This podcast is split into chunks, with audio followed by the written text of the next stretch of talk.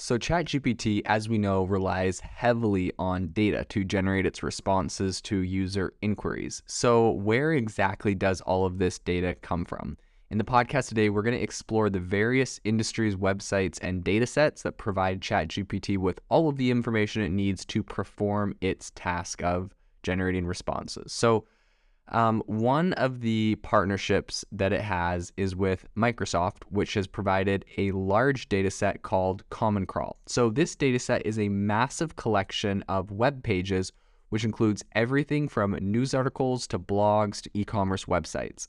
By training on this data set, ChatGPT is able to understand the nuances of natural language and generate responses that are more accurate and relevant. And it's important to note that OpenAI, which is a creator of ChatGPT, has been in partnership with Microsoft for a long time. About five years ago, I believe it took over a $1 billion investment from Microsoft um, to help build out its new tool, which eventually became ChatGPT.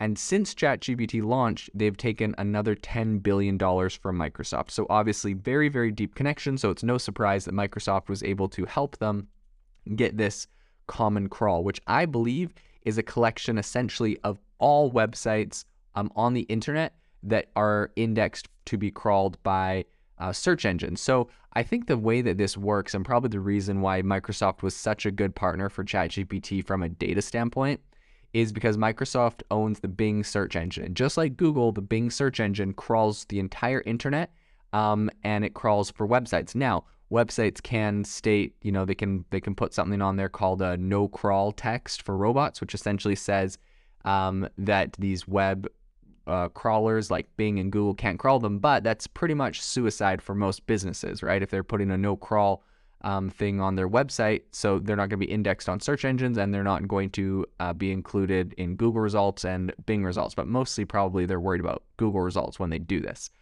So, um, by partnering with Microsoft, OpenAI was able to have a massive advantage in a sense that they're able to get all of this data, right? Because when Bing goes out and crawls the entire internet, um, they're storing tons of this data, essentially all of the content from these web pages on their um, servers. And uh, Microsoft is able to do this pretty well because they own Microsoft Azure, which is essentially like AWS or Google Cloud. It's Microsoft's cloud division. Um, and it's a very fast growing division, very lucrative division. It does all of this uh, computational power for a lot of websites, a lot of website hosting. Um, and so Microsoft has this really powerful engine and they're able to harness it. It helps with their Bing search engine, obviously. Um, and now that OpenAI partners with them, they were able to get that, which helped them to train ChatGPT. So, in addition to Common Crawl, ChatGPT also uses a number of other data sets to improve its performance. And these include number one, Wikipedia. Um, it's, of course, probably one of the most well known encyclopedias. Wikipedia gives a ton of information on a wide range of topics. So, by using Wikipedia as a source of data, ChatGPT is able to understand the context and background of many different subjects, right? So, like if you go to a website, it might be talking about something, but when you want like the definition of a of a situ of a topic or an item or a person, uh, Wikipedia is a really good place to get that to get um, context on it. So I think that was a really big data set for ChatGPT. In addition, open subtitles. So this data set contains subtitles from movies and TV shows, uh, which ChatGPT used to help learn about different dialects, accents, and speech patterns, which is very crazy, right? And you know, when you go and you tell ChatGPT to, um, you know, write me a email in the tone of Woody Allen or in the tone of Buzz Lightyear from Toy Story. It's actually able to do that, and I think a large part of that is due to the fact that it was trained on open subtitles, so it knows how, um, who all of these different actors and people are that are in movies, and it knows uh, how they talk, how they, uh, what their speech patterns are. Now, it might not necessarily know, know what the audio sounds like, right? So use other AI tools for that. But for their speech patterns and for how they talk and the words they use, um, that's where I was able to get it from.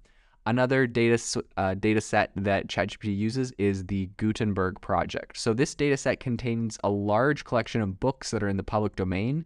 Um, and this gave ChatGPT a, access essentially to a wide range of literary works um, that it uses to improve its understanding of language and writing styles. Similar to the movies, right? Now you can get it to say things in the um, in the style of a specific author. But also, this really can help it train uh, on different styles of literacy. And when you have just that many books, um, it's a really, really powerful. So the Gutenberg project was very powerful.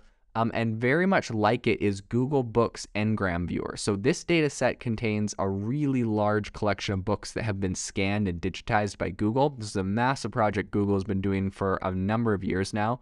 And essentially, by analyzing the frequency of words and phrases in these books over time, ChatGPT can gain insights into how language has evolved and changed over the centuries, which is a really powerful tool as ChatGPT looks at the evolution of language and how it works. I think it's kind of important to look at these data sets and what ChatGPT gets out of them because it really can help you understand just how vast, like when someone says, you know, ChatGPT was trained on the entire internet, it is really hard to wrap your brain around what that means, what the implications of that is. Um, and so these some of these data sets kind of give us insight into how it works and how it was trained and and the exact implications of each of these data sets. So another one, a very big data set for ChatGPT was Reddit. So while this is not a traditional data set, Reddit is a really popular social media platform that provides a massive wealth of user generated content. So by analyzing the posts and comments on Reddit, ChatGPT gained some massive insights into the language and behavior of different online communities. And the reason Reddit is important, right?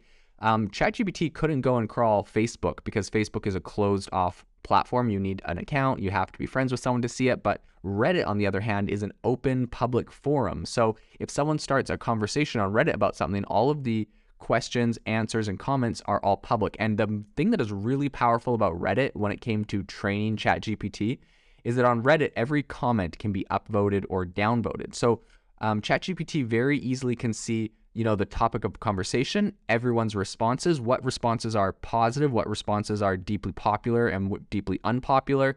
Um, and it really can get a, this like instant grasp on not just the comments that someone might have or responses to a topic but um, everyone else's response to that. How popular how many upvotes a comment gets how many downvotes a comment gets. This gives it some really big insights so beyond all of these data sets, ChatGPT also relies on a whole number of industries and websites to provide it with up-to-date information on a wide range of topics. So these include news websites. ChatGPT can use news websites to stay up to date on current events and trends. Now, we do know that ChatGPT has a specific cutoff date where it doesn't technically access the internet and use anything in the internet that was after the year, I think, 2021. But that being said, it still has a lot of this data from the past, and the future models are being trained on the most up to date information. Another area is e commerce websites. ChatGPT uses the e commerce website data that it's gained to learn about different products and services, as well as to understand consumer behavior and preferences, right? Because when it looks at a website, for example, that sells a product, it's able to see reviews, it's able to see how many people have purchased that. And so it's able to use that data from a website like Amazon, for example, to see how many positive comments a specific product has. And now it knows literally what the most popular products are. It knows what products people are buying. It knows what products people are reviewing, which products people are satisfied with. This is a really powerful insight it has into the world of e commerce. In addition to Reddit, there's a lot of other social media platforms that it's able to scrape and look at. Um, and on a, in addition to that, ChatGPT also looks at academic research. So it looks at a lot of academic research um, to gain insights into different fields of study. And by analyzing these research papers, papers and articles, it can gain a deeper understanding of various topics. Finally, government websites. ChatGPT uses um, government websites to learn about different laws, regulations, and policies. And this can be particularly useful in generating responses related to legal or political topics, which, well, um, a lot of people have, you know, complained that ChatGPT and essentially the moderators of ChatGPT have kind of reined in anything it can say about politics. Um, it does have the capability. And so when it tells you, like, I'm just an AI model, it has that canned response, like, I cannot respond to this topic, it's not because it can't, because they've trained it to be able to. It's because the moderators have turned that feature off, which is controversial, and some people have positive and negative opinions about that. Overall, the data sources that ChatGPT relies on are super vast and varied, but by leveraging these different data sets and industries, it's able to generate responses that are very accurate, relevant, and pretty timely. So, as natural language processing continues to evolve and improve, especially as we're looking forward to things like GPT 4 that is going to be coming out on the Bing search engine soon, we can expect to see even more sophisticated language models like ChatGPT emerge, and each will be relying on their own unique set of data sources and industries. My prediction is that after ChatGPT has launched, um, and people are seeing how powerful and valuable it is. All of these new AI engines um, are raising millions and millions of dollars to compete. You know, Anthropic uh, was funded by Google. They gave them $300 million after they'd already raised over $200 million.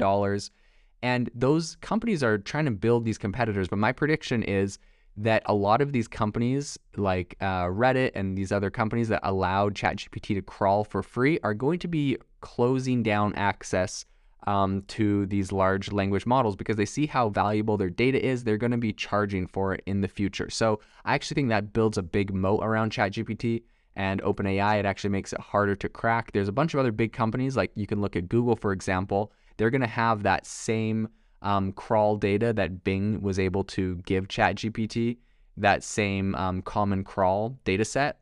And so big companies are going to be ahead at this point. So it'll be interesting to see how smaller companies play um, how competitive the field gets.